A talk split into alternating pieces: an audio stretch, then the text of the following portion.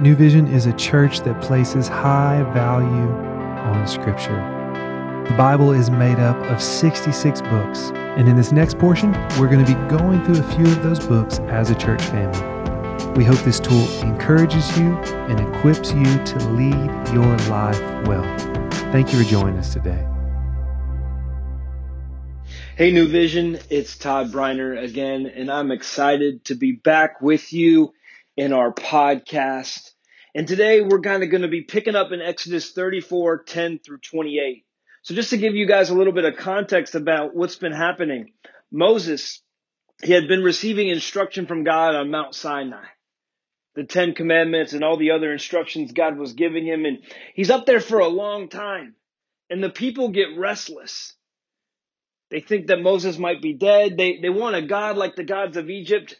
And Aaron makes a golden calf for them. Moses comes down, he sees the calf, he takes the Ten Commandments, he smashes them, and he's just furious.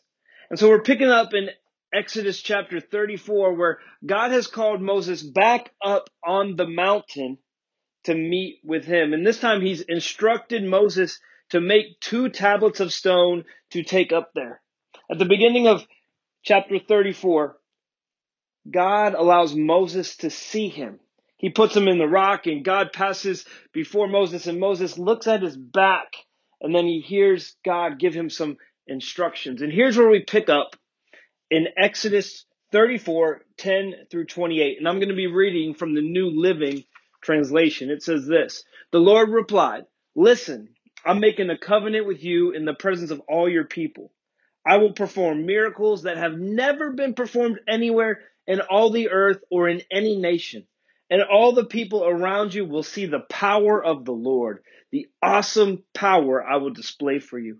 But listen carefully to everything I command you today. Then I will go ahead of you and drive out the Amorites, Canaanites, Hittites, Perizzites, Hivites, the Jebusites, be very careful never to make a treaty with the people who live in the land where you are going. If you do, you will follow their evil ways and be trapped. Instead, you must break down their pagan altars, smash their sacred pillars, and cut down their Asherah poles.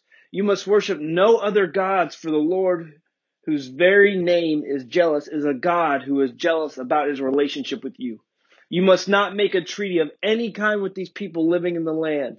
They lust after their gods, offering sacrifices to them. They will invite you to join them in their sacrificial meals, and you will go with them. Then you will accept their daughters who sacrifice to other gods as wives for your sons, and you, they will seduce your sons to commit adultery against me by worshiping other gods. You must not make any gods of molten metal for yourselves. You must celebrate the festival of unleavened bread for seven days. The bread you must eat must be made without yeast, just as I commanded you. Celebrate this festival annually at the appointed time in early spring in the month of Abib, for that is the anniversary of your departure from Egypt. The firstborn of every animal belongs to me, including the firstborn males from your herds of cattle and your flocks of sheep and goats. A firstborn donkey must be bought back from the, for the, from the Lord by presenting a lamb or young goat in its place. But if you do not buy it back, you must break its neck. However, you must buy back every firstborn son. No one may appear before me without an offering. You have six days each week for your ordinary work, but on the seventh day you must stop working even during the seasons of plowing and harvest. You must celebrate the festival of harvest with the first crop of wheat harvest and celebrate the festival of the final harvest at the end of the harvest season. Three times each year, every man in Israel must appear before the sovereign, the Lord, the God of Israel. I will drive out the other nations ahead of you and expand your territory so no one will covet and conquer your land while you appear before the Lord your God three times each year. You must not offer the blood of my sacrificial offerings together with any baked goods containing yeast, and none of the meat of the Passover sacrifice may be kept over until the next morning. As you harvest your crops, bring the very best of the first harvest to the house of the Lord your God. You must not cook a young goat in its mother's milk. Then the Lord said to Moses, Write down all these instructions, for they represent the terms of the covenant I am making with you and with Israel. Moses remained there on the mountain with the Lord 40 days and 40 nights. And all that time he ate no bread and drank no water. And the Lord wrote the terms of the covenant, the Ten Commandments, on the stone tablets. Now there's so much and so many things we could talk about with this passage, with this part of scripture, and I encourage you to take some time and meditate on it and really think about all that's there. But I want to point out some things that we're seeing in Exodus 34, 12 through 18, because I know in my life, these are principles that when I've not put them into practice, it's led me down a path that I don't want to be. And I think you'll recognize that in your life as well. It starts in verse 12. It says, Be very careful never to make a treaty with the people who live in the land where you are going. If you do, you will follow their evil ways and be trapped. And so, as we know, the promised land, the land that Moses and later Joshua is leading God's people to, is a land that's already full of people. A land that's already full of the people that God has promised to give them victory over and to give them their land. And what he's saying is don't make a treaty. Don't make a treaty. It says instead of making a treaty, instead of making an agreement or making peace with them, you must break down their pagan altars, smash their sacred pillars, and cut down their Asherah poles.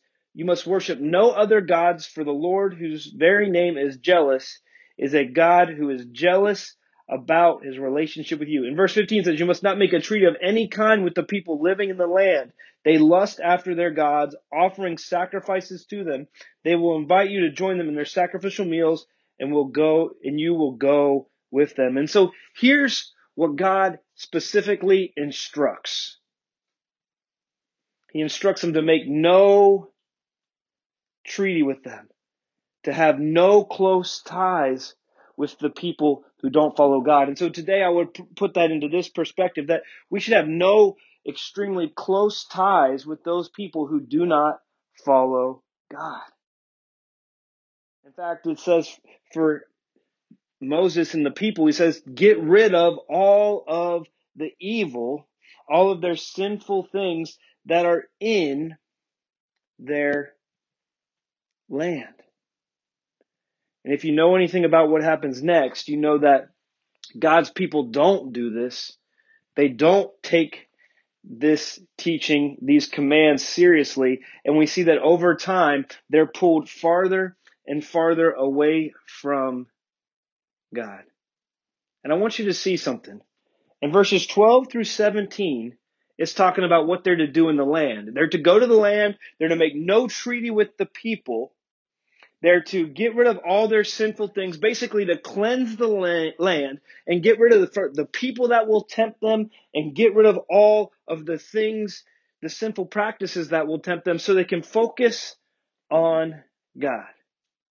Then it goes to verse 18 and you kind of think, why is this here? Because it says this in verse 18, you must celebrate the feast of unleavened bread.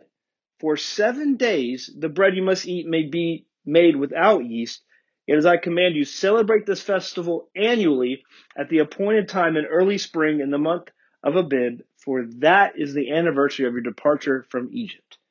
And so why are they talking about conquering the land and making sure you make no treaty with the people, destroying all their idols, destroying all the sinful practices, and then here's what you do when you celebrate and how you eat unleavened bread.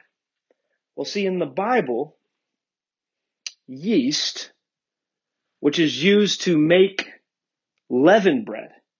See, you add yeast to the dough, and that's what makes the bread rise. A small batch of yeast, a small amount of yeast will permeate, will go through a whole batch of dough and cause it all to rise. One little bit of yeast will infect the whole batch of dough. And oftentimes in the Bible, leaven represents sin. And it's saying that that little bit of leaven or that little bit of yeast that's added to the dough spreads out to the whole dough, just like a little bit of sin in our lives and a little bit of sin that we are exposed to can infect our whole lives. And in the Feast of Unleavened Bread, they would take all precautions all the time to make sure that there was no leaven anywhere in their homes, anywhere around them. Just like he's saying, make sure there's no sin around you. Make sure there's no temptation. Clear that out. Clear the land so that you can focus on me. Because a small amount of sin in a life, a small amount of sin exposed to grows and infects our entire lives. In 1 Corinthians Paul writes to the church at Corinth, and the church is boasting about a man who is living in sin. And he's in the church. He says this, you're boasting about this is terrible. Don't you realize that this sin is like a little yeast that spreads through the whole batch of dough? Get rid of the old yeast by removing this wicked person from among you. Then you will be like a fresh batch of dough made without yeast, which is what you really are. Christ, our Passover lamb, has been sacrificed for us. And so, what I think we can put into practice in our life in this is do what they did during the Feast of Unleavened Bread. Not examining our home to see if there's any yeast or leaven in it, not get rid of all the bread that we buy at the store and basically eat crackers for a week, but examine our lives and see what maybe even traces, small amounts of sin may be there that can grow to infect our whole lives and be rid of that. To be rid of that. If you keep reading on in the Old Testament, you'll see what takes place because God's people don't get rid of the sinful people and the sinful practices in the land that God's giving them. And it's destruction. And it will be the same in our lives if we don't get rid of that little bit of sin that can affect the whole life. I want to leave you guys with a quote, one that you may have heard before, but still rings true. It says this Sin will take you farther than you want to go, keep you longer than you want to stay, and cost you more than you want to pay. Let me read it one more time. I want you to think about this as we end this podcast today. Sin will take you farther than you want to go, keep you longer than you want to stay, and cost you more than you want to pay. So why not clean out that sin in our lives? No matter how big or how small it is. Let's keep it from spreading and infecting our whole life. God, we thank you for this time. And I want to pray that we would have accurate examinations of our heart right now. And you would illuminate anything in our lives that's not pleasing to you, any relationship in our lives that may be leading down the path of sin, any practices in our lives that may be leading down the path of sin. And let us remove the yeast or the leaven of sin from our presence. We pray this in your son's name. Amen. Thank you so much for joining us today. We'll see you tomorrow as we hop back into God's Word.